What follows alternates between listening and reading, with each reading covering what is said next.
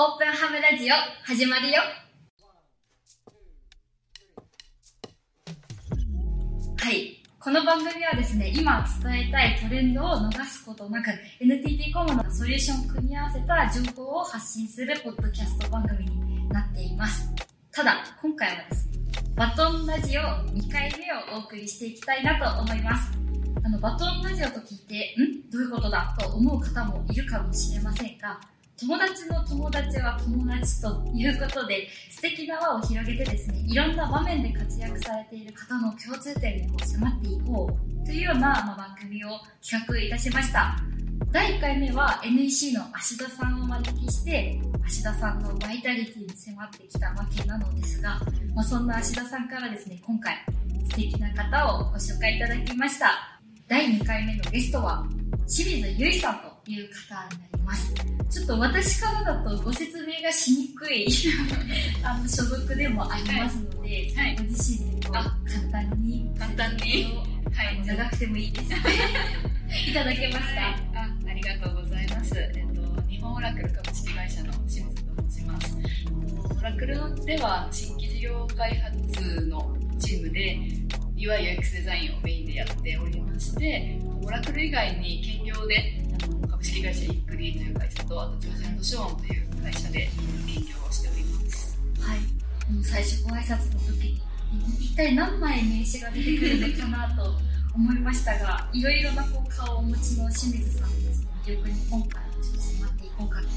と思います。普段やられている、まあ、この3社共通して UIUX デザイナーっていうのがそうですね。清水さんの業務の軸になる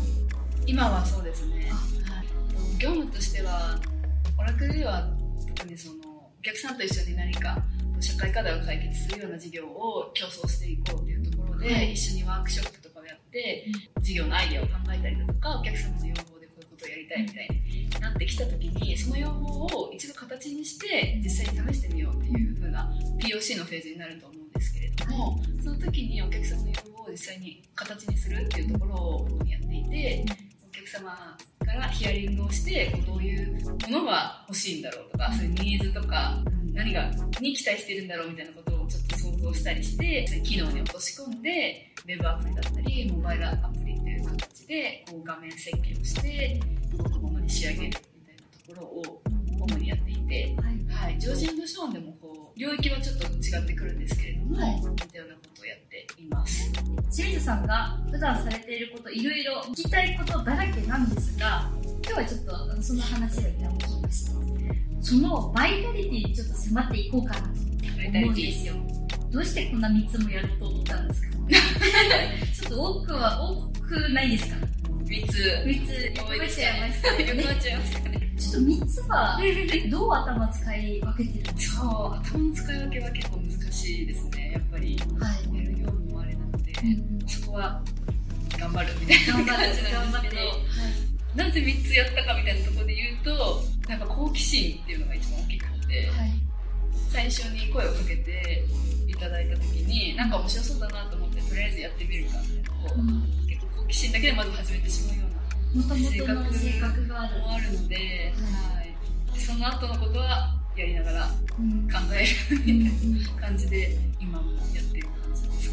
それぞれまあ3つありますけど多分それぞれでやってるっていう感覚じゃなんかつながるタイミングがあるんですよありますね。やっぱりそれはすごい感じていて、はい、この業務でやっていたことを兼業の方のこの業務でも活かせるとか、うん、すごいそれはあります。感じます、うん、なんか具体的にこれ生きたなっていうのあったりしますか？デザインでじゃあ例えば、えー、シニア向けのデザインを考えますみたいになった時にやっぱシニアの方のものの見え方とか、まあ、聴力とかですね。視力ってやっぱ私たちと全然違うわけですよね。だからそういう方がいかにストレスなくウェブアプリを使えるかって結構シニアの方の目線に立って考えなきゃいけないと、はい、シニアにとって見やすいことってなんだろうみたいなこう論文調べてとかいろいろするような視点がその知識がそのまま他の業務にももありますし逆になんかその視点に立つっていうこと自体が UX を考える上で、なんかその案件でより意識できるようになったりとかここまで見えないんだとかやっぱそういうことって実際に考えたり体験したりしてみないとわからないと思って単純にそういう経験できる場があの増えている多いっていう意味で本当にいろんなところに来てるかなっていうのを日々。こそ UIUX デザインということだと使う人あってのそうですね。ものを使う人がこうそれぞれ自主じゃないんですけどペルソナがこうどんどん清水さんの中に蓄積されるから結局違う場面においてもあの時でやったああいうユーザーケース使えるかなっていうのが引っ張り出せるっていう感じそうですね。私こういう寄り添い方が大事かなとか、はいはい、そういうのがなんとなくちょっと言葉でうまく表現できたらあれなんですけど、感覚値としてこういろいろ溜まってきているかなっていう気はします。これまだ増やす気なんですか？名刺を名刺をちょっと考えたいですね。はい。なるほど。なんか普段からそういう新しいことに挑戦するとかそういうマインドはもともとの性格からもあったんですか？なんか本当にもう好奇心っていう感じで、はい。面白そうって思ったら、とりあえずやっちゃって、なんか新しいことに自分から入っていこうっていう気はあんまりないんですけど、今まで。これやってみるって言って面白いと思った。ら大体やってきている。たとえその結果自体がちょっと失敗とか終わったとしても、やったことでの経験っていうのは確かにありますよね。な何かしら自分なりの気づきを得るみたいな。はい。だからなんかそういうこと自体にすごい意味を感じてるのかもしれないです。あなるほど、うん清水さんを突き動か？してるのはそこからもしかしたら出てるのかもしれない。で芦田さんがこの間あの清水さんをご紹介いただいた時に、共感力がすごいですってお伺いをしたんですよで今日の今日まで清水さんとお会いするまでははい共感力が強めな方ってどちらかというと相手の意思を、まあ、聞くなんでどちらかというと受けのスタンスうんで使われるような言葉のニュアンスを私はずっと受けてたんですよ。はい。で今日事前に清水さんとお話をさせていただく中ですごく芯をやりたいことが結構ちゃんとあってなので相手の話を聞くっていう共感もあるんだけどもやっぱり自分のゴールに近づくためにまずは相手のことを聞く。なんか共感ありきじゃないっていうんですか？ゴールに向かうために必要なスキルがまず共感力とかなんかだったのかなっていうとあなんか私の中でのはい共感っていう言葉のイメージが変わった。あーですよね清水さんと出会って。確かにでも人の話を聞くのがすごい好きなんですよ。単純に。そうなんですね。そう。はい、あんまり自分から話したい話したいっていうよりかは、こう人の話を聞く方が好き、で、まあ、もしかしたらそこからこういろんなことを吸収してさせていただいて自分の方に生かすみたいな、はい。デザインに生かすとかははい。してるのかもしれないんですけどあんまり意識してやってなかったのではい。今あの福島さんの話聞いて、はい。そうかもみたいな 新たな気づきをもらいました。本当です、はい。ありがとうございます。ここからはちょっと私の単純な。気になるところなんですけど一日どうやって過ごしているのかなと思って者それぞれ違うんですけど、やっはいぱり完璧に分かれてるっていうよりかは、どこか繋がってるっていう感覚は感覚はあるんですあって、もちろんやってることは、色として全然違うんですけれど、そのやる上でのマインドみたいなのが結構一緒というか、はい、それこそ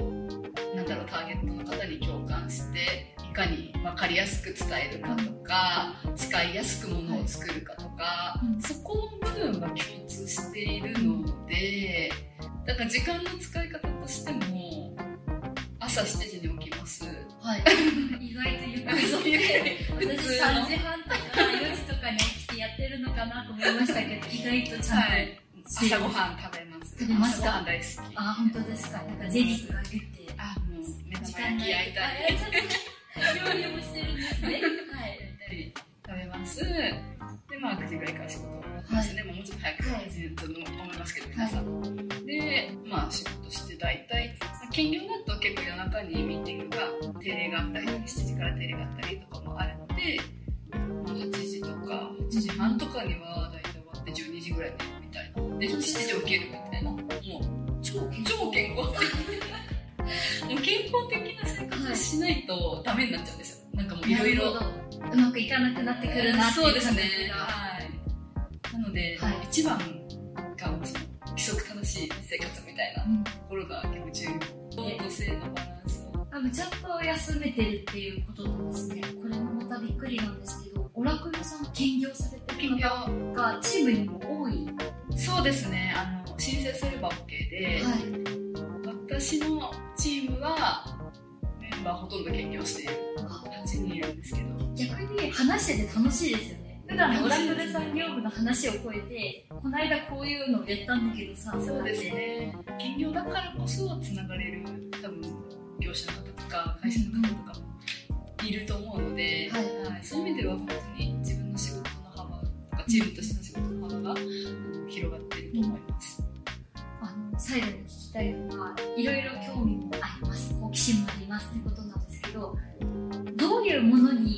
にワクワクを覚えるんですか？自分のこう心を震わせるなみたいな条件ってあったりするんですか？そうですね。なんだろう私結構なんかボランティアとかもやるんですけど、はい。オラクルボランティアが活発ではい。で女子高生向けのプログラミングのメンターみたいなところもやってるんですけど、はい。なんかそういう学生とかってこう未来への期待とかうん。希望に溢れてるじゃないですか、なんかそういう希望とか、うんその人の可能性をこう発揮できるみたいなはいことはすごいワクワクしますね。うんだから仕事でもこう今までできなかったことが可能になるとか、うん仕事うんやはいやっていけるみたいな期待感みたいなところはすごいるほど。なんかお話を聞いてみて、もともとこう人に寄り添って何かをって、その誰か視点で多分動かれていくマインドがこうずっとあられる中で、やっぱり自分のやりたいとかをうまく掛け算しながら、なんか業務を選択しているんだなと。だから別に社会にすぐ直結しなくとも、まあその見える誰かがワクワクしてるっていう姿になんかすごいこう、そうですね。やりがいと、そういうことをしたいっていうのが、このフロースはい。ものになってる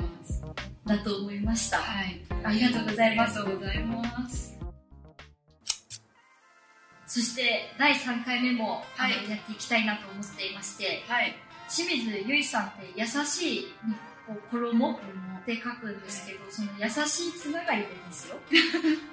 優しさの連鎖優しさの連鎖いただきました次ご紹介いただくのが水上優さんという方なんですがご紹介いただいてもいいでしょうはい。あのー水上さんはですね、オラクルで同じチームで働いてたメンバーなんですけど、その後人類学をずっとご専門でやられていて、はいその視点を生かした UIUX みたいなところに非常に、あの知識とか知恵があられる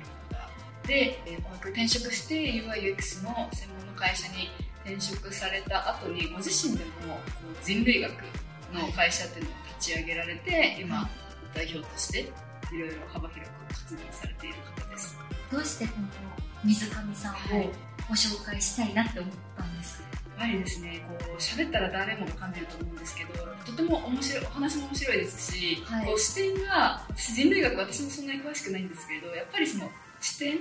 が、例えば現地の方の視点だとか、そういうことをずっと考えて研究されてきた方だと思うので、やっぱりなんか様々な視点をお持ちだと思うんですよね。うんそういうところから来る面白さなのかなと思って、はい、このラジオでいろいろこうお話を聞くと面す白いんじゃないかなということで推薦させていただきました。ありがとうございます。なんか基本 IT 系によったりこうテクノロジーにフォーカスを当てるラジオになってるんですけど、はい。こう人類学、うんまあ、人があっての、まあ、ロボットもそうですよね、うん何でもやっぱ人が使うっていうことなので